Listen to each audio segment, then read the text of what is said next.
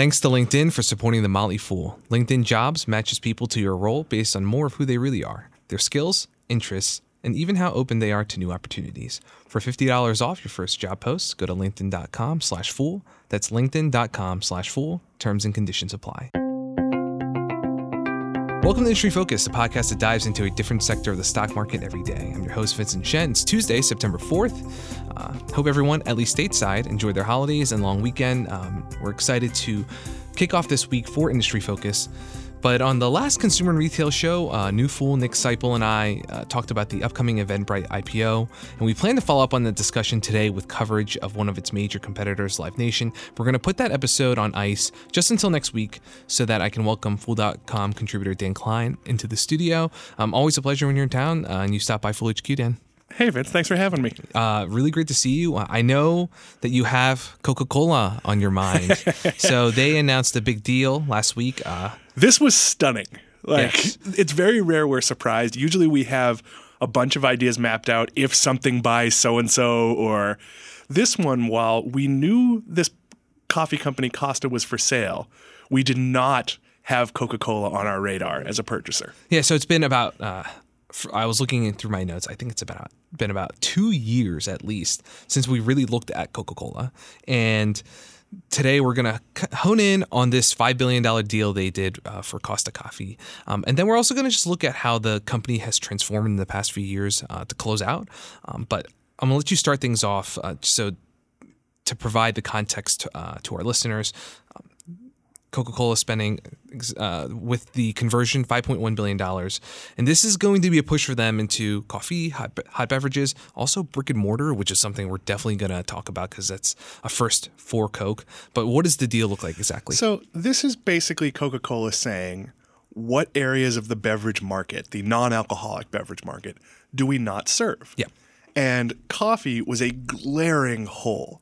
So they would go into a business, let's call it a restaurant, and they would say to the restaurant, we can serve you Coca-Cola products, and we could serve you energy drinks, and we could serve you iced teas, and all whatever your mix is, we can meet it.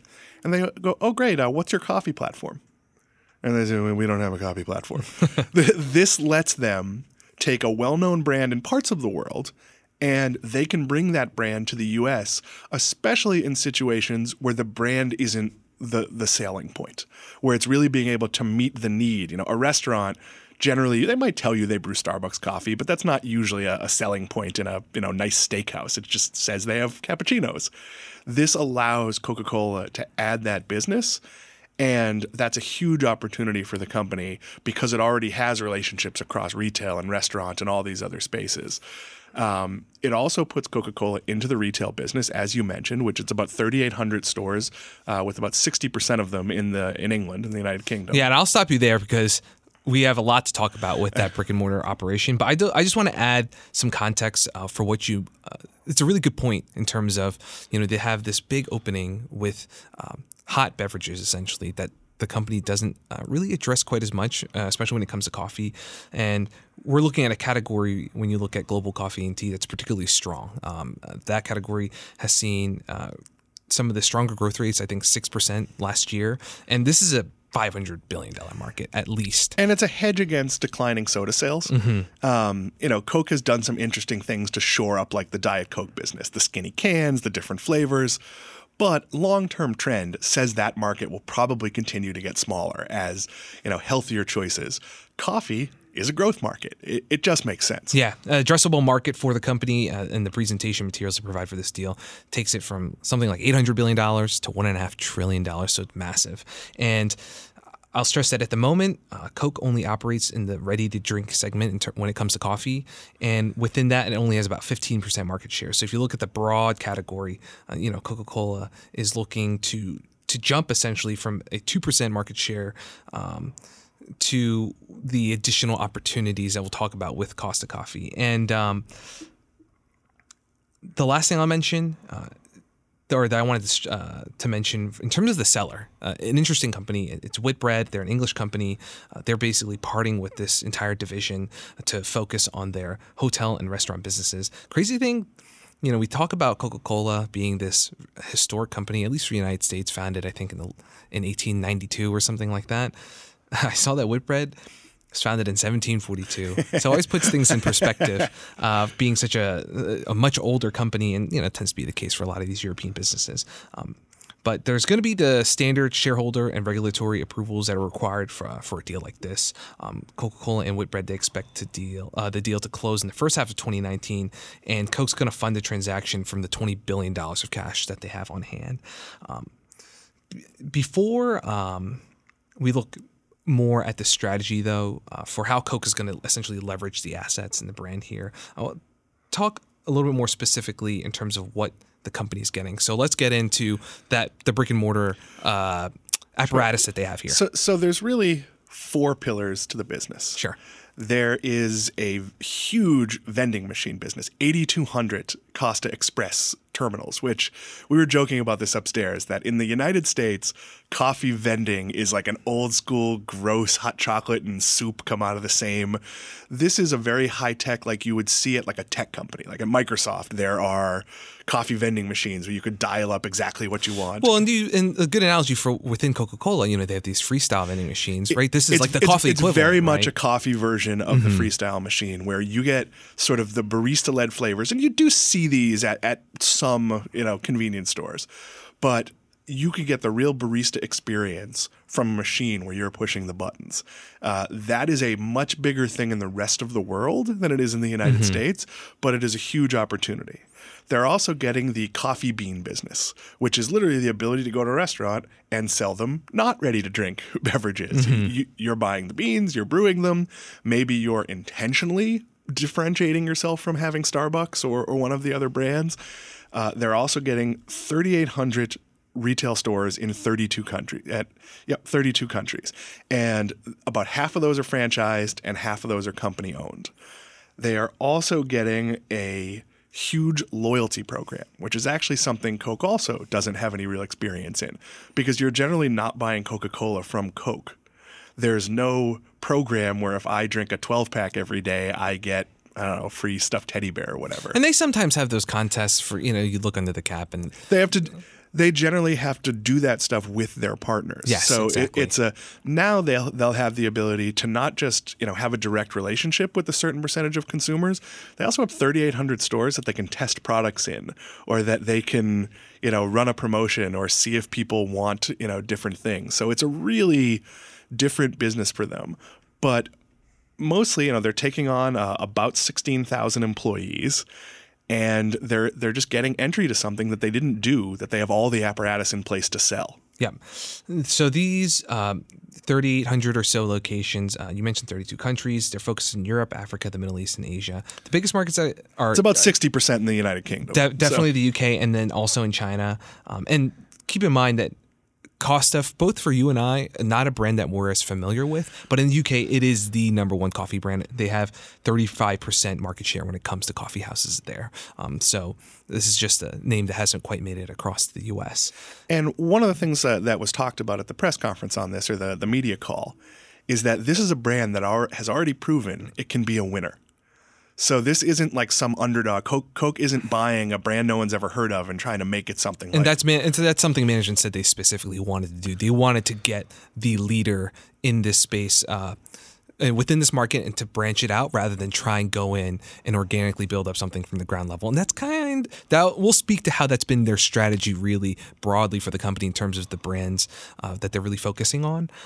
So you mentioned the Express system, and I'll add that these vending machines, 8,200 units out in the market, at least within the UK, they generate about 20% of revenue for the business. So pretty significant. And overall, I want to get into some financials for Costa Coffee. Revenue for the business came in at $1.7 billion with about $312 million in EBITDA. And the top line has grown 12.5% annually over the past 4 years. So, and almost 9 out of every $10 of revenue for 2018 came from the UK, where it, again, has by far the most stores and those express machines. So next up, I want to get into more detail talking about what Coke can do with this coffee business and how investors should think about the company more broadly going forward. Thanks to LinkedIn for supporting The Motley Fool and Industry Focus. The right hire can make a huge impact on your business. That's why it's so important to find the right person. But where do you find that individual? LinkedIn. Because LinkedIn is more than the world's largest professional network. It's also a better way to find great talent.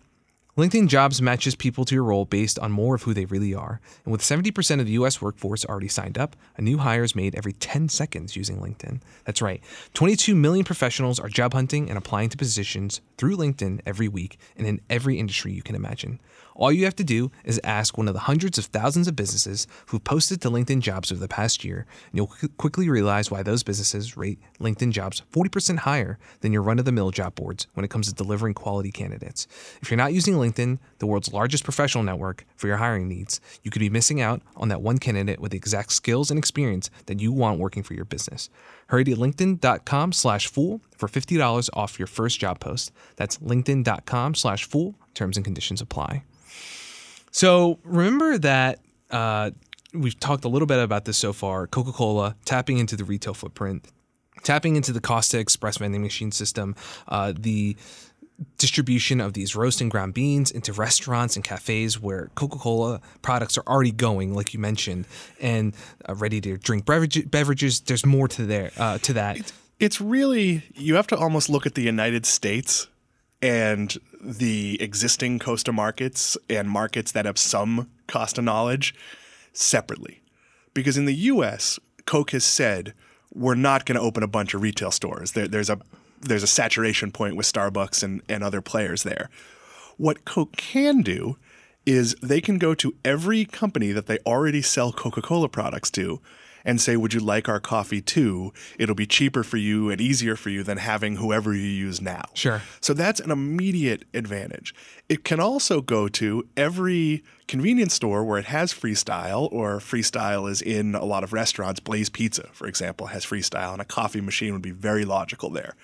So they can go to them and say, hey, do you want this? This becomes a very easy add-on sale.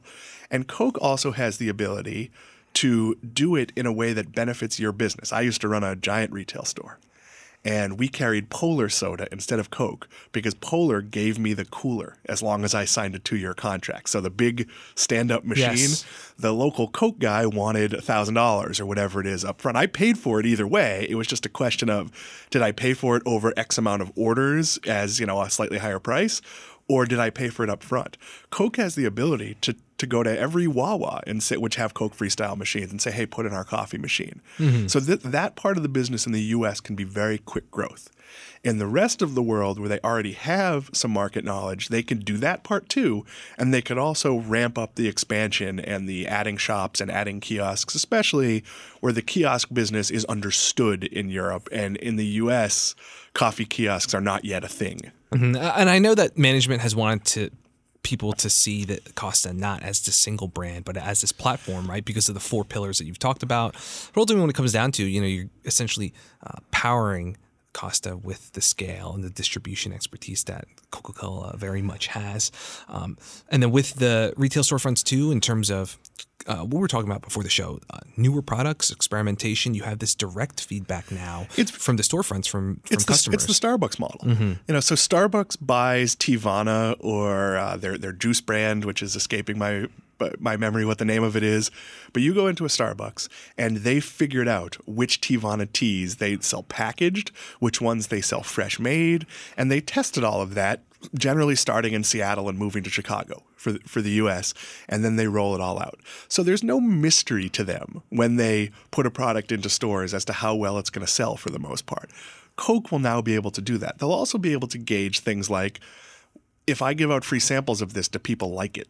That's really valuable market research to be able to say, you know what, the U.K. does not like cherry iced tea or whatever it happens to be on the level this market does. So they can really now have this consumer lab, and it's important they're keeping all of the retail management. So this is not Coke going, we've never done this, let's do it. No, they are buying a ready-made company and they are going to be involved, but they're going to let the existing people be in charge. Yeah, they stress that this is a coffee strategy, not a retail strategy, which allows the management on the Costa side to continue kind of forging their own path there. And essentially Coca-Cola's management doesn't have to answer the tough questions of, you guys have zero retail experience. What are you going to do? There's definitely, it makes sense there for them to maintain some of that leadership. And there's also a brand strategy here in the U.S. Coke is not going to go to, you know, Kroger's and say, let's put Costa on the shelf next to Starbucks, Dunkin' Donuts, McDonald's, all the ready-to-drink coffee, because you don't know what it is. So what will likely happen first is you'll see Costa in restaurants, in other places where you don't have a choice, where Coke has sort of done the strong arming. Mm-hmm. Then when you start to know the brand, it will make sense to roll it out in ready-to-drink packaging. And you've tried it, you're familiar with it, maybe you like it better than you like the packaged Starbucks. So this becomes really sort of a multi-year, multi-pronged strategy. Yeah, that's great. It's kind of a great description of how they're going to approach this gradual process.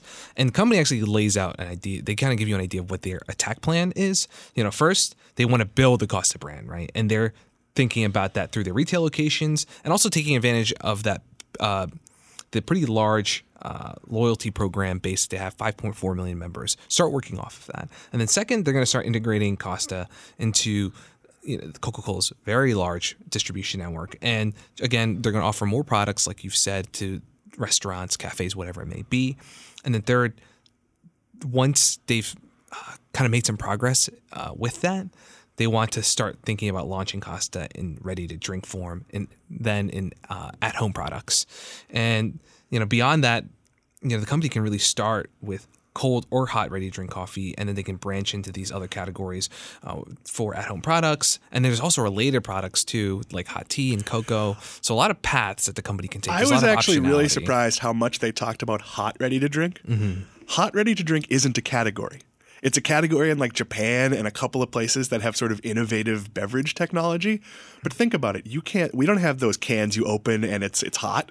So that's actually something they talked about, having to innovate and having to create sort of new ways. And that's a category that who knows what the potential is. Mm-hmm. The vending machine potential of getting a self-heating coffee could be enormous. Sure. So, this optionality means that the company ultimately has to and will tailor its approach by market. We talked about how in the U.S. they don't need these Costa Coffee stores. There's plenty of. I think they said they'll open a few, maybe kind of to get the brand out there as kind of a flagship thing. But whereas in Asia, where the coffee culture is still very much developing, there's definitely the potential for them to open more stores in that market.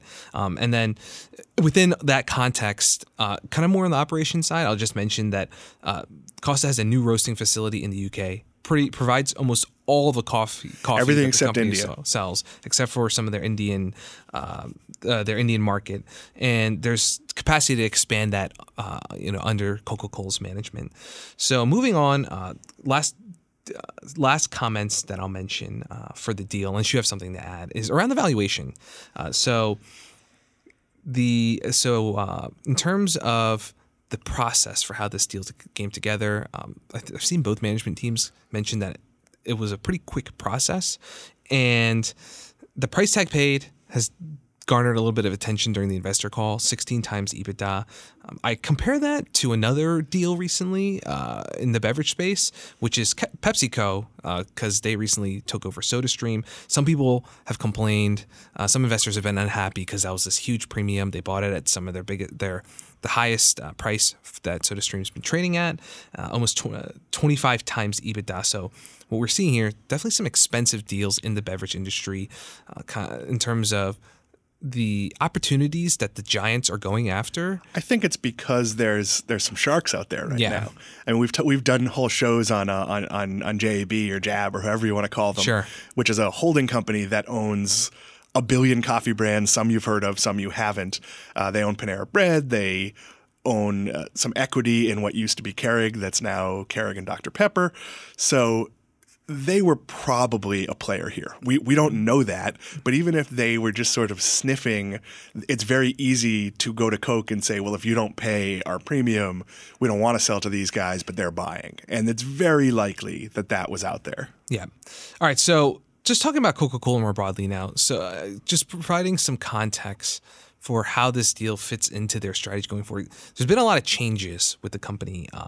So ultimately you see Coke pursuing this capital light model where they can be the puppet master, pulling the string on brand management and marketing, and they've tried to move away from having to deal as much in terms of the operations with manufacturing and bottling because of the heavy capital expenditures that requires and a lot of the other expenses that come with that business. So, for example, in 2017, Coke completed the refranchising efforts of its U.S. bottling operations. There are also some big efforts in shoring up the bottling operations in big markets like China and Japan.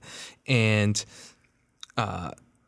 in addition to those refranchising efforts, there's also some big changes in terms of the product portfolio to address health concerns, right? Sugar content, they've killed a lot of what they call zombie brands that are just not performing well. And with that, hundreds of SKUs in certain markets. There's been new leadership with James Quincy as the CEO. They also have a chief growth officer that they've added. So a lot of shifts there as well. And what that ultimately means if you're looking at Coca-Cola as an investor is, you know, their top line is shrinking, no doubt about it, because of these efforts. But at the same time, with this kind of asset-light business model, their profitability is getting stronger and stronger. And so there's a give and take there. And the way the company sees its kind of product brand strategy is to become the number one or number two leader by market or product, because that brings in the most profitability and the best returns for the company. I have a quote from Quincy, the CEO, where he basically says, "It's better to be the leader in half of the world than number three in all of the world from a scale and profitability point of view." And this again speaks to why they picked up Costa, right? It's a big diss to RC Cola. Exactly. So, this latest deal with Costa, it makes sense that, you know, they have a dominant name in its home UK market and something that's very strong in Europe and branching out from there and taking that strength and molding it into their system. And it's a brand that could plausibly become the number two in the United States in some of these categories. It is not going to be the number two coffee house. It could absolutely be the number one or number two restaurant brand. It could become the number one or number two convenience store brand. Ready-to-drink brand, yeah. Ready-to-drink, I think, is harder because that is much more – if you're looking at labels, it is about brand name. If you want a nice hot cappuccino and they put this glorious-looking machine in, you're not probably going to think who made the beans. You're going to think, I want a barista-made coffee and this is the closest I can get. I worry about their ability for a long time to put a Costa bottle next to a Starbucks and a McDonald's. This is an area, you know, you saw the Starbucks Nestle deal, which is all about ready to drink and expanding. Sure. This is a space that everybody is targeting. Dunkin' Sure. Donuts has rapidly, and those are very big names. Costa has proven it can be a name, but it's going to take a while in the U.S. until it is a name. Yeah. So the last thing is, you know, new brand and with the retail storefronts, a big part of that too is just the ability to experiment. You mentioned some examples from Starbucks.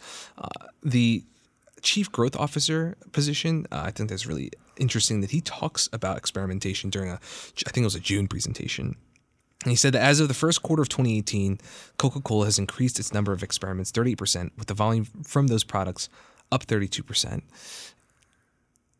Coffee is basically this whole new playground now for them to see what works, what doesn't. And again, I think this is a really interesting deal for Coca-Cola just because you think about their dominance in these non-alcoholic beverages, right? It does make sense. You've essentially opened up the entire additional market that coffee and hot beverages provide. And coffee's also become a bit like craft beer. I'm not sure how big a coffee guy you are, but I'm a pretty big coffee guy. Mm-hmm. If a new coffee house opens up in my neighborhood, I am going to check it out, and I'm going to try 3 or 4 different things before I make a decision on whether that becomes part of my rotation. There's a certain anti-Starbucks where, not that you don't like Starbucks, but you've been there 1,000 times. So when they're in a market, when they're opening in China where there's thousands of Starbucks and a Costa comes in, your coffee aficionado is going to say, try it in a way that doesn't work necessarily in fast food or other places where just because it's new, so the product is good and it's proven that people like it based on that's going to give it sort of an ability to grow in markets where they don't have to supplant someone. They just have to take a piece of the business. So maybe there'll be a strong number two a lot of places, and that doesn't exist. There's, the U.S. has a whole bunch. There's a lot of fragmentation across the rest of the world. Yeah, definitely. And that's something they speak to for coffee. I'll leave listeners then last kind of comment for this deal and the potential that you always have to remember when you're dealing with a company at the, of this scale and experience when it comes to beverages is a reason why it is the market leader. Coca-Cola has their distribution system. They get about 2 billion drinks into the hands of customers in 200 countries every single day. Now you're just adding this new, you know, what they consider a platform to the mix. And I'm really excited to kind of see what not only Coca-Cola is going to do with this, but I'm kind of excited with the other deal like PepsiCo and SodaStream, see how that works out. We're definitely going to follow up on this. It's been too long since we've talked about kind of the majors in beverages. Any last thoughts from you, Dan? I don't know. Are we going for coffee? I'm down to go for coffee right now. But fools, thank you for listening. Dan, thanks for being here. Thanks for having me. People in the program may own companies discussed in the show, and the Motley Fool may have formal recommendations for or against any stocks mentioned. So don't buy or sell anything based on what you hear during the program. Fool on.